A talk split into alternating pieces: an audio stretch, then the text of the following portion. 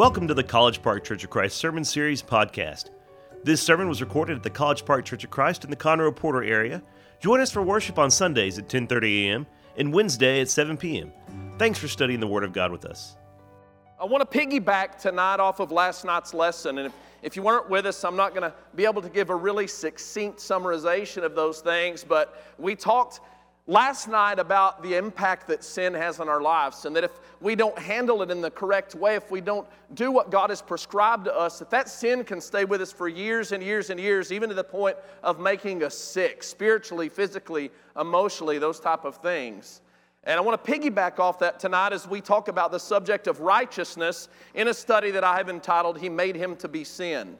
And this is going to come from 2 Corinthians chapter 5. And this is probably a very familiar passage to most of us. Uh, I want to invite you to study along with us tonight. Uh, if you hear some things that might be a little bit different, uh, I would consider, I would ask you to consider studying this further and looking at the Word of God. We're going to travel pretty quickly tonight through a lot of our study. Uh, but I think you'll be benefited by the study as we examine this. I know this was a passage when I was very young that gave me a lot of trouble because the concept that is, that is portrayed here by Paul that Jesus was made to be sin for us was something that was just very hard to fathom. And, and I, so I want to talk about that tonight, and we'll read this passage before we really dive in. 2 Corinthians 5, verse 21. Paul says of Jesus, For he made him sin who knew no sin to be sin for us that we might become the righteousness of God in him. So, this phrase again, he made him to be sin, that's Jesus. Now, he didn't make Jesus sin. He didn't cause him to sin. Jesus didn't commit sin. So, there's obviously something else that he's talking about. Jesus, not knowing sin, being innocent of sin, was made to be sin so we would be made the righteousness of God in him. And here's one of the fundamental problems that I had I didn't understand what righteousness meant. And I had a lot of ideas about that. Some of those we'll explore as we go through our study tonight. But this phrase, the righteousness of God, is a very important concept for you and I to understand when we talk about salvation and the grace of God and the mercy of God, all those things. We, we have to understand what it means to be righteous. So uh, I think Paul will help us in this discussion if we look in some of his other letters. And one of those places is Romans 4 6. And, and we're going to talk about this passage and refer back to it several times. So we're going to try to go a little slower on this passage and break it down a little bit so that we can keep coming back to it and be reminded of the truths that are in it.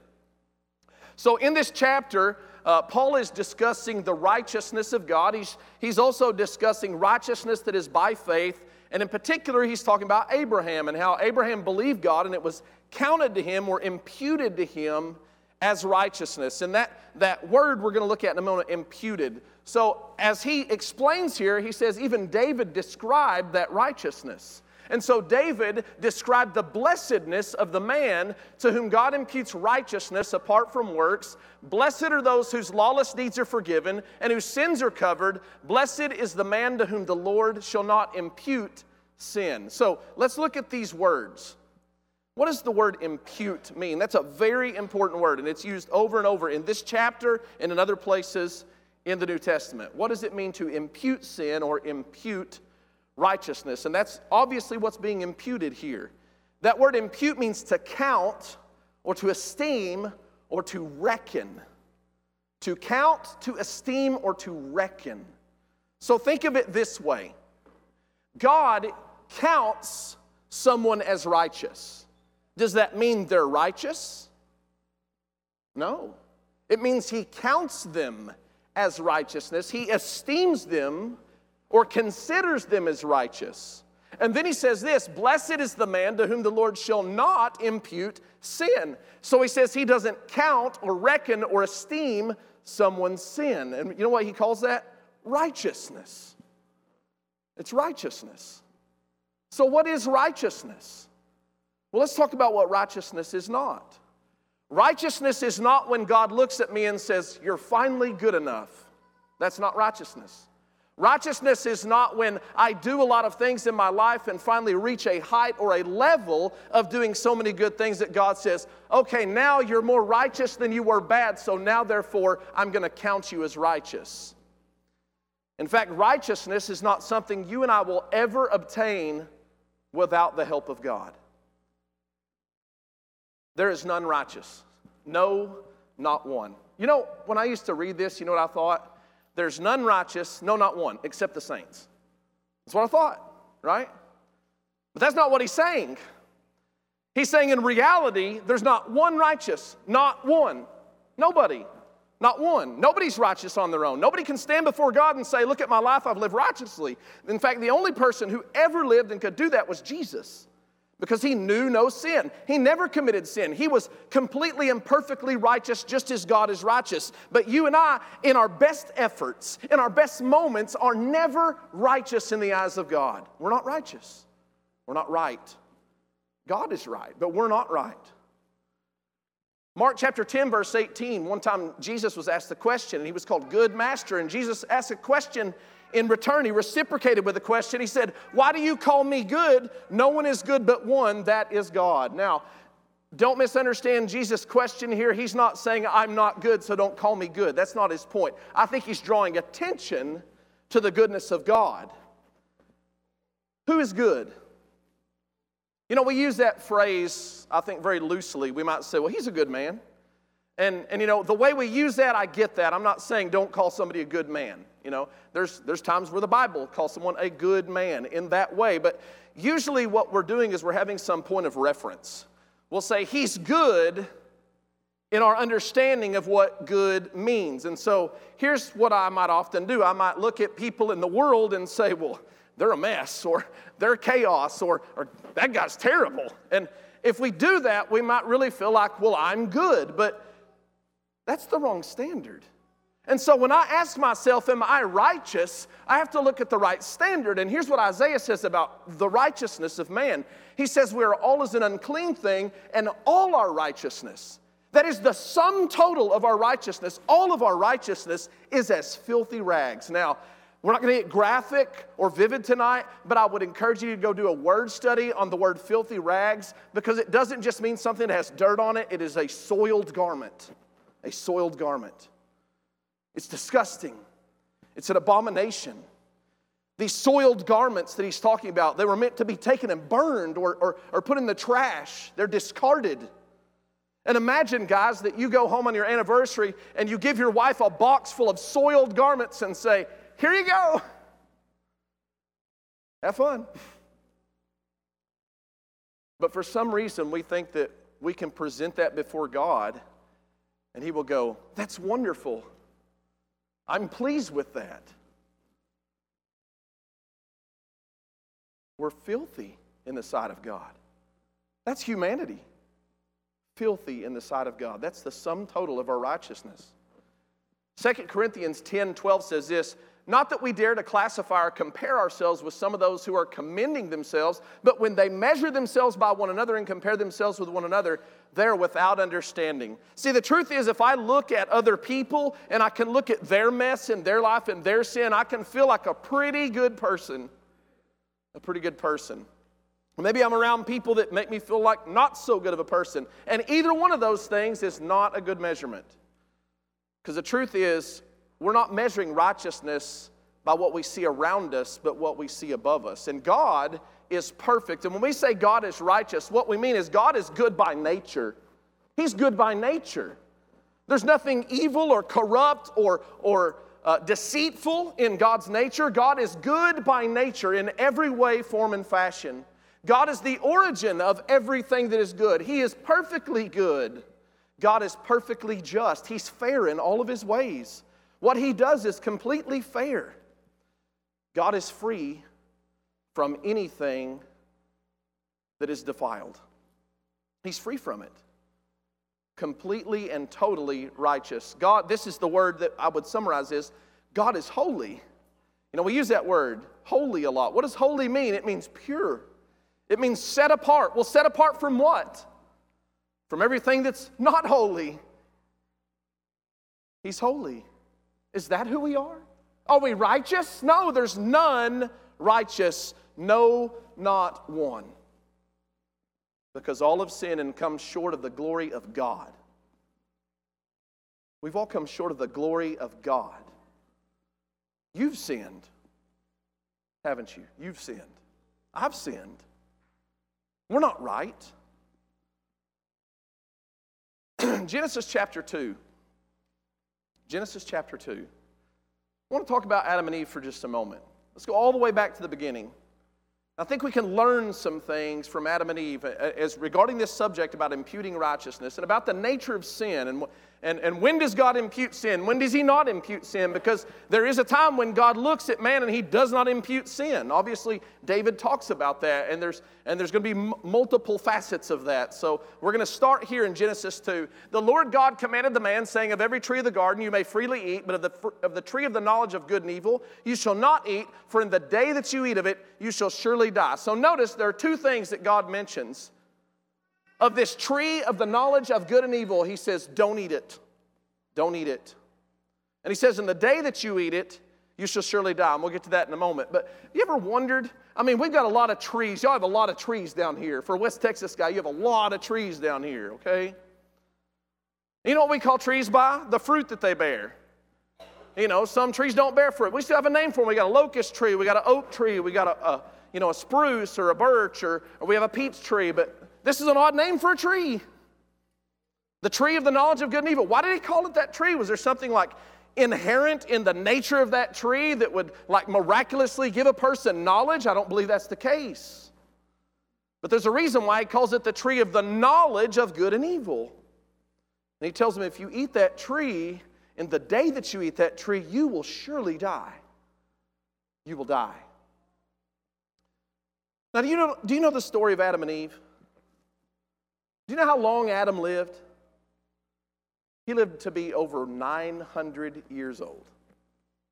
Was God wrong when he said, In the day that you eat this tree, you will die? Someone says, Well, that's started the death process. I don't deny that. But I also believe Adam died that day. He died that day. The day he ate the fruit, he died. He died that day. The eyes of them both were open.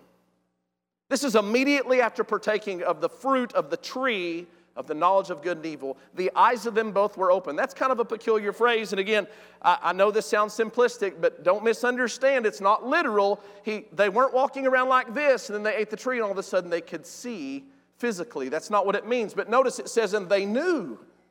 That's what it means the eyes of them both were open. They were open to something. They knew something that they didn't know before. Why? Because they ate of the tree of the knowledge of good and evil. What did they know? What did they know? They knew they were naked. Do you think they knew they weren't wearing clothes? I think they knew they weren't wearing clothes. What does it mean? They knew they were naked. Well, you know, the Bible says that they were naked and they were not ashamed.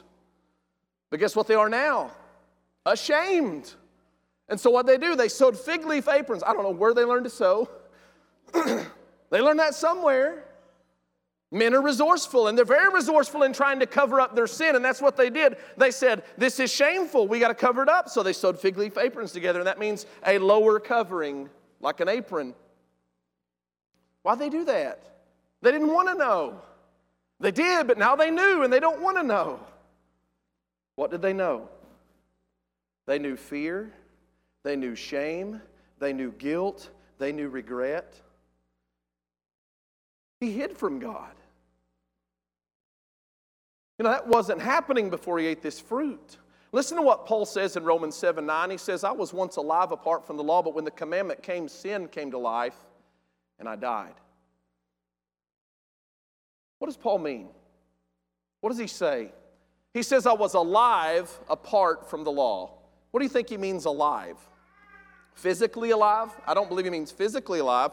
I believe he means spiritually alive apart from the law. But then he says, but then sin came to life. And you know what that tells us? That tells us that sin was there, but it was dormant. It was dormant. But then something happened that caused that sin to be uh, energized or come to life or have power. And before that, it didn't have power. And what was it? It was when the commandment came. When the commandment came, sin came to life and I died. What's he describing? He, what he's describing is when I had the knowledge of good and evil, I understood what was right and wrong. The sin that I had committed now had power and it rose up and it killed me. I died that day. This is the death that Adam and Eve died that day when they learned what sin was, when they knew what sin was, when they became conscious of sin. Sin now had power, it had life, and it killed them. And you know what happened that day? Their sin was imputed to them, it was counted to them. See, sin doesn't have power without the law. Luke chapter 18, verse 16 says this But Jesus called to them, called them to him, and said, Let the little children come to me and do not forbid them, for of such is the kingdom of God. I want you to know something before, because I'm going to say something that might be somewhat controversial in a moment, but I want to start with this. Little children are not guilty in the eyes of God. They're not guilty. He doesn't hold them accountable. But you know what little children do? They sin. When my son, son learned to talk, you know what he learned to do right after he learned to talk? He learned to lie. And he was our first child, so he's the only child in the house. And there were things that he would do, and I would confront him about it. I would say, Van, did you do this? You know what he'd say to me? I didn't do that. I'd say, Did you do this? He'd go, No, sir. I'm like, Well, I didn't do it, and your mom didn't do it. I mean, who did this? I don't know. It wasn't me. Now, is that a lie? Yeah. Is lying a sin? Yes. Do you think God at that moment looked at my little two year old son and said, Guilty? I don't. Why? Because he doesn't have the mental cognition to understand what sin is. Sin is there, but it has no life, it has no power. It doesn't rise up and say, Guilty. He does not have that within his capacity. But see, Paul says, I was alive apart from the law. But when the commandment came, when I understood who God is and I understood his law, then the sin that I committed came to life. You know why it's so uh, impossible for man to be righteous? Because the moment that we reach an age where we know what right and wrong is, you know what our first our first realization will be? It's too late. I've already sinned. I've already sinned. But God doesn't count sin against someone who is incapable of understanding his law, understanding what sin is. The sting of death is sin, and the strength of sin is the law.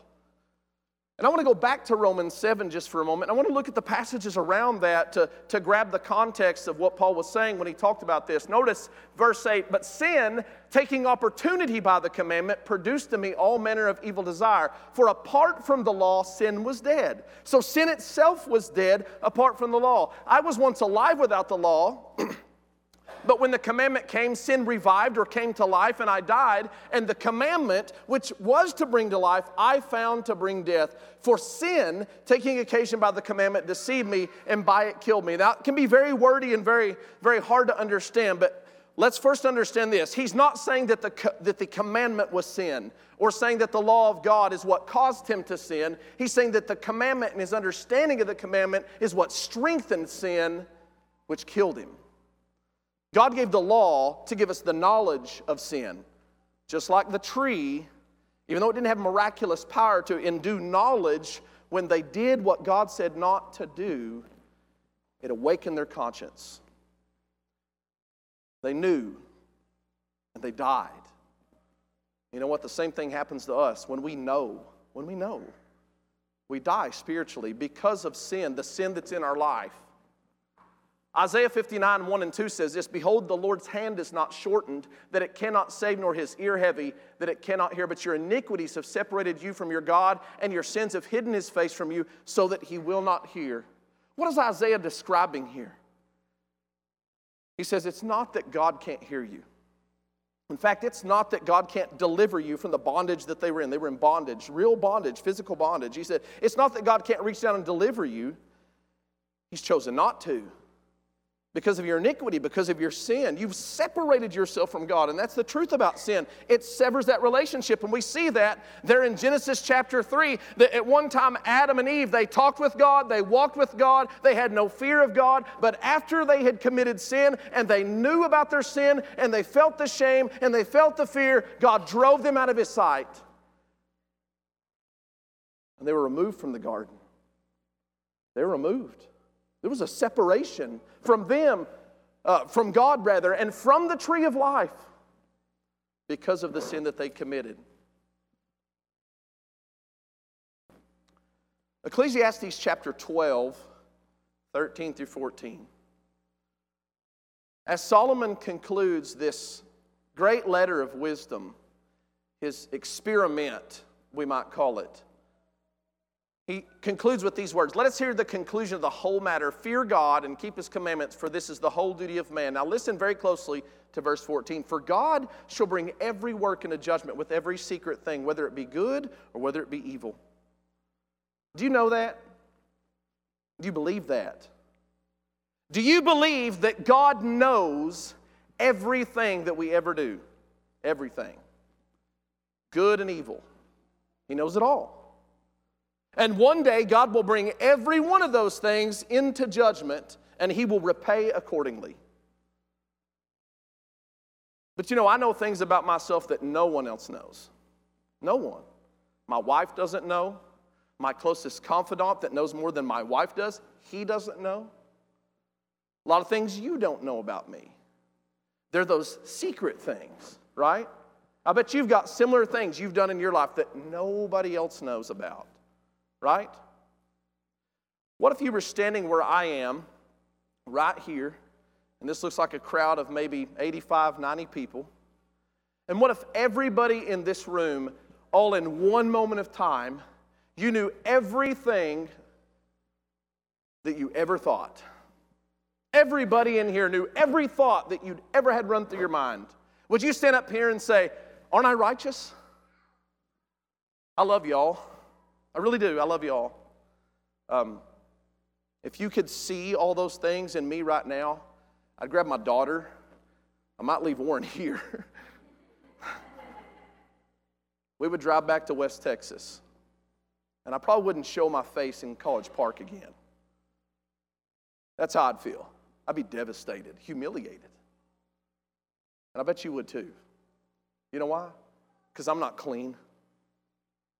What if everybody in here knew every word you'd ever spoken? Would you really feel like a righteous person? You know we'd probably do? We'd look around the room and we'd start apologizing, right? Start apologizing. Because all those things are now open, they're known.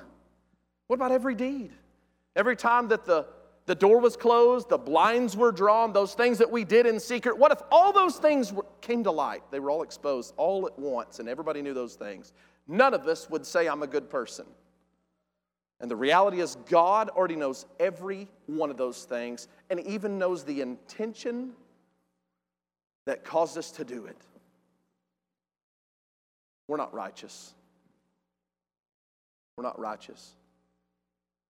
And you're probably thinking, I did not come here for this. I did not come here so you could tell me that I'm a scumbag. That's not my point. But if we're going to understand what it means to be made or imputed righteous, we have to understand we're not righteous. So we're going to continue for a moment. Romans chapter 1, Paul is talking about a world without God. And make no mistake, that's what he's talking about. These Gentiles, these pagans, these heathens who did not have God in their life, would not glorify or recognize God or be thankful to God. They lived in a godless world a godless society, and they were full of corruption. And he says, being filled with all unrighteousness. And he starts mentioning several of these unrighteous deeds that they did. And he says, being filled with all unrighteousness, fornication, wickedness, covetousness, maliciousness, full of envy, murder, debate, deceit, malignity, whispers, backbiters, haters of God, despiteful, proud, boasters, inventors of evil things, disobedient to parents, without understanding, covenant breakers, without natural affection, implacable, unmerciful. You said, Why are you highlighting things in yellow? That's my list. What's yours? Do you have a list? Can you honestly look at that? And this is not an exhaustive list, by the way, but can you look at this list and say, I'm not guilty of any of those things? I've never done any of those things. Even that one?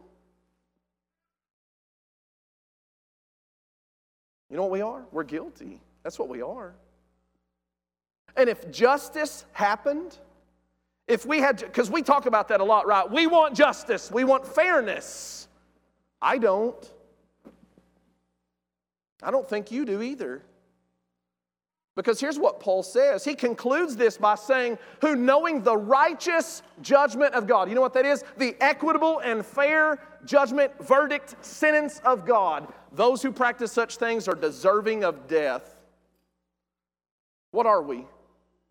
We're dirty, we're filthy, we're guilty, we deserve God's wrath.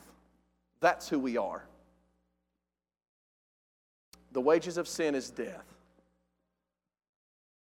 Okay, now we can switch gears a little bit. We got a good grasp. We got a good grasp of who we are. We have sin. Hebrews chapter 2, 14 and 15 says this For as much then as the children are partakers of flesh and blood, he also himself likewise took part of the same, that through death he might destroy him that had the power of death, that is the devil. Now listen, and deliver them who through fear of death were all their lifetime subject to bondage. What's he describing here? He's describing Jesus, and in this first phrase, he says, For as much then as the children are partakers of flesh and blood. What's he mean? He means you and I live in bodies that are made up of flesh and blood, and Jesus took part of the same. He lived in a human form. Why? So he could die. And so he took part of flesh and blood so he could die, and that through that death he might destroy him that had the power of death, that is the devil, and deliver them. We talked about this last night. I want to reiterate it for a moment. The idea of rescue. Rescue. When you're not righteous, there is no way to be made righteous on your own accord or power. None. You have none. No matter how many good deeds you do, no how, many, how much money you pay, no, no matter what you try to offer God, you will never, ever, ever make yourself righteous. What you need is rescue. And Jesus came to rescue you, to rescue you from your unrighteousness and your sin. And to do that, he had to die because that's the wages of sin. Jesus died in your stead as a substitution, he paid the penalty for you. Romans chapter 5, 6 says this For when we were still without strength in due time, Christ died for the ungodly. I want to really hone in on verse 6 before we continue. Let's look at it once again. For when we were still without strength, you know what that means? It means we were powerless, we were helpless, we needed a helper, we needed a rescuer.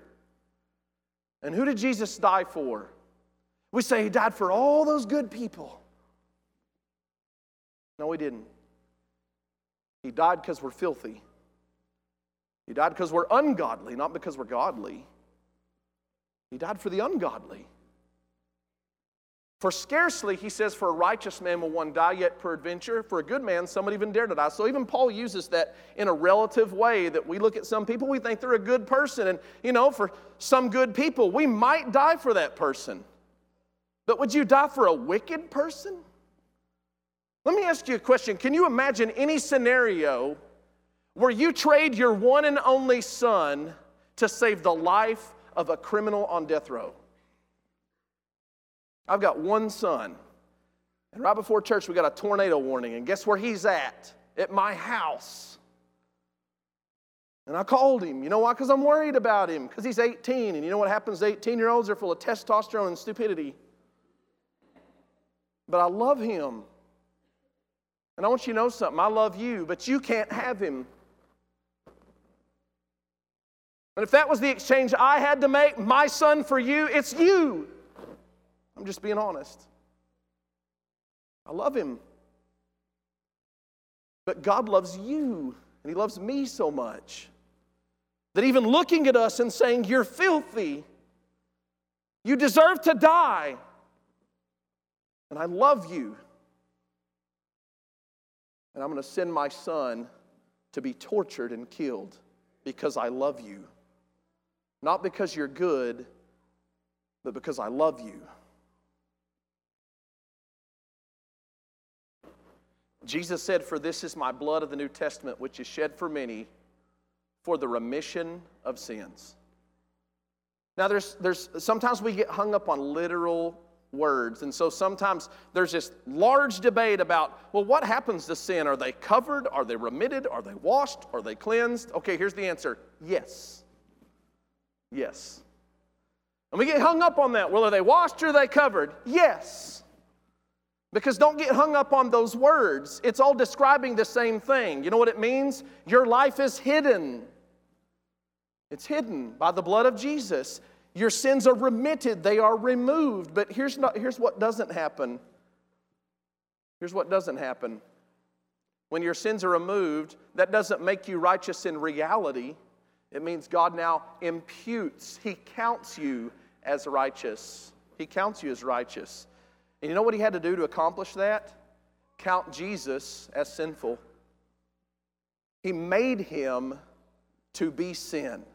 No, he didn't make him commit sin, he punished him for sin.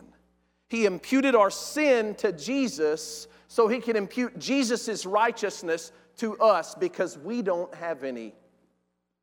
We needed his righteousness.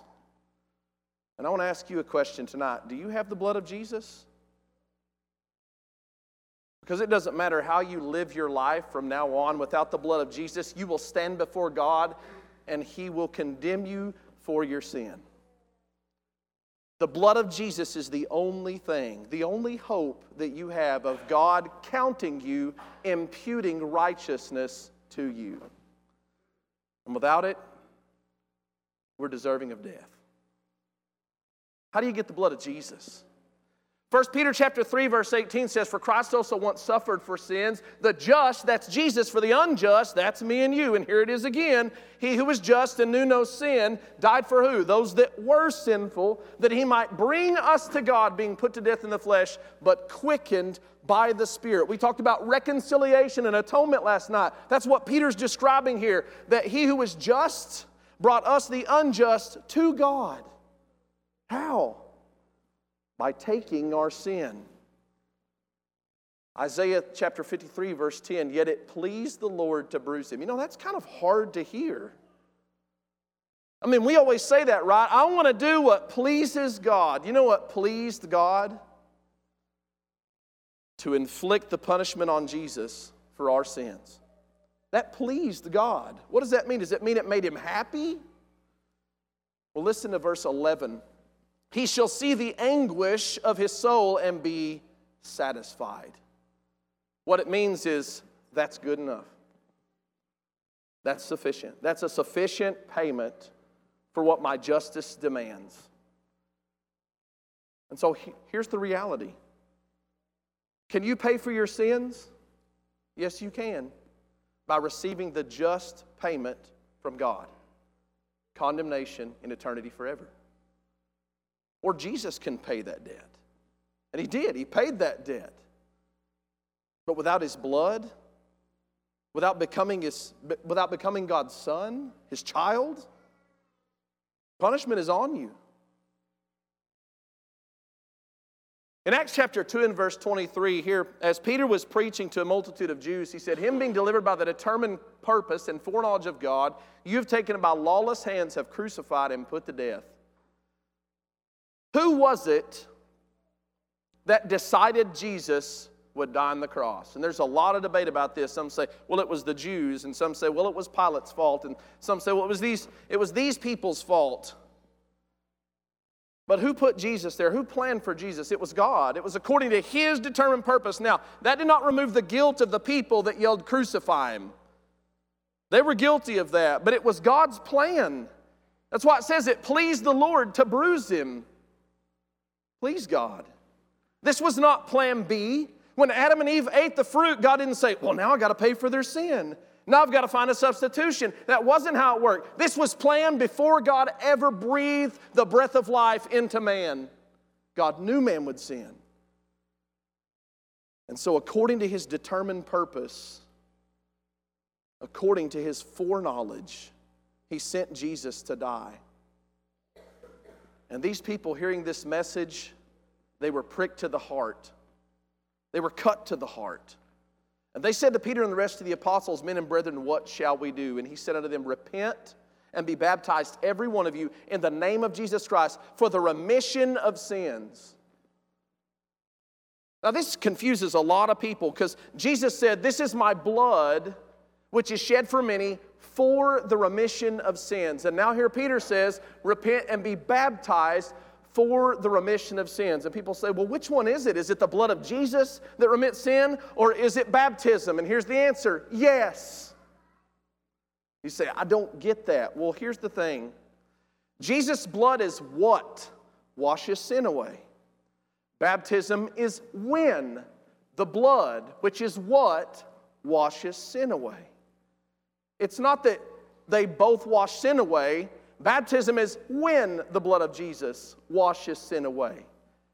Because we're united with Him in His death, buried with Him, and risen to life, and we contact the blood of Jesus. And I want to ask you again tonight do you have the blood of Jesus? Do you? You know what? I, I find myself to be very blessed to live where I do. Not only in America, but in Texas. Sorry, Orrin. In Texas.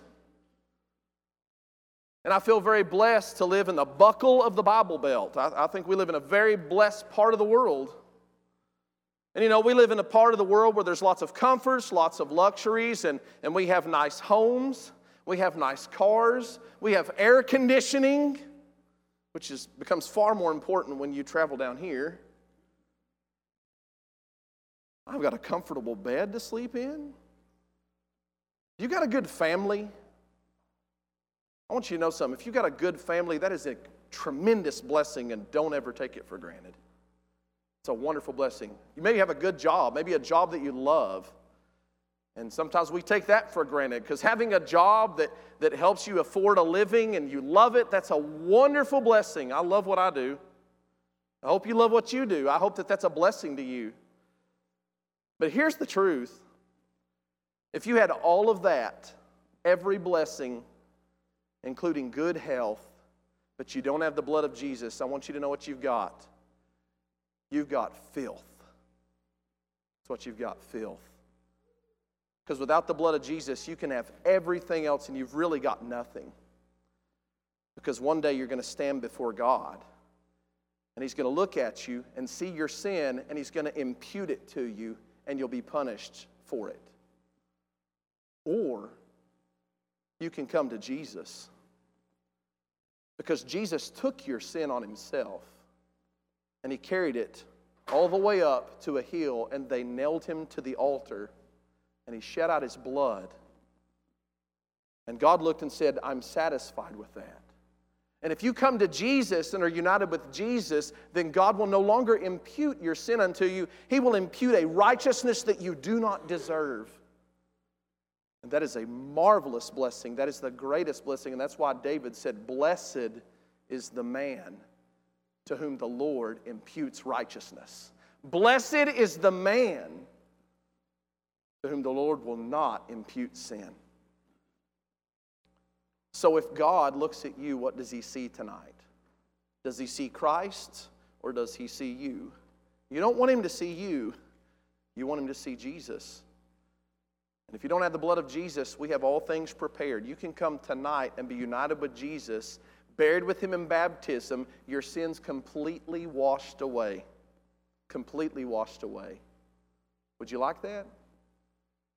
Someday, you'll stand at the bar on high. Someday, your record you'll see. Someday, you'll answer the question of life. And I want to ask you, what will your answer be? Because without Jesus, you will have none. Come have a seat as we stand and we sing. Thanks for joining our Sermon Series podcast today. For more, check us out on YouTube or come worship with us on Sunday mornings and Wednesday evenings.